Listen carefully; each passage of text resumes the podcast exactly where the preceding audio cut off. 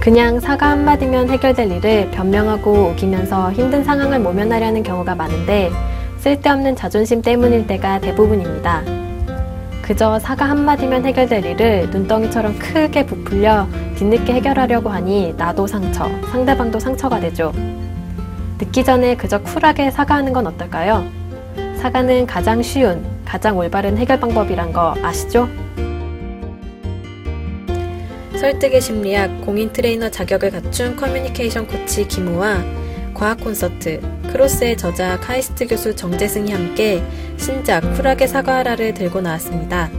기업들을 위한 위기 커뮤니케이션 컨설팅을 해온 김호, 인간 행동의 메커니즘을 연구하는 과학자 정재승, 이 두 저자가 신경과학과 커뮤니케이션학을 바탕으로 사과에 대해 연구하였습니다.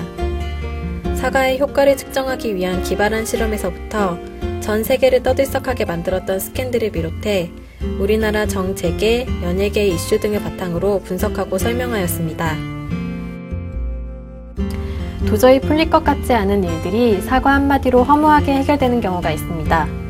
짧은 한마디 미안해가 무슨 힘이 있을까 생각할 수 있지만 사과가 가진 힘은 언제나 기대 이상이죠. 이쯤 되면 사과, 제대로 알고 제대로 활용해야겠다는 생각이 들만도 합니다. 진심이 담기지 않은 사과는 모욕이라는 말 명심하고 사과라는 무기를 마음껏 활용해보는 것도 좋을 것 같습니다. 지금까지 라이브 추천의 손성이었습니다.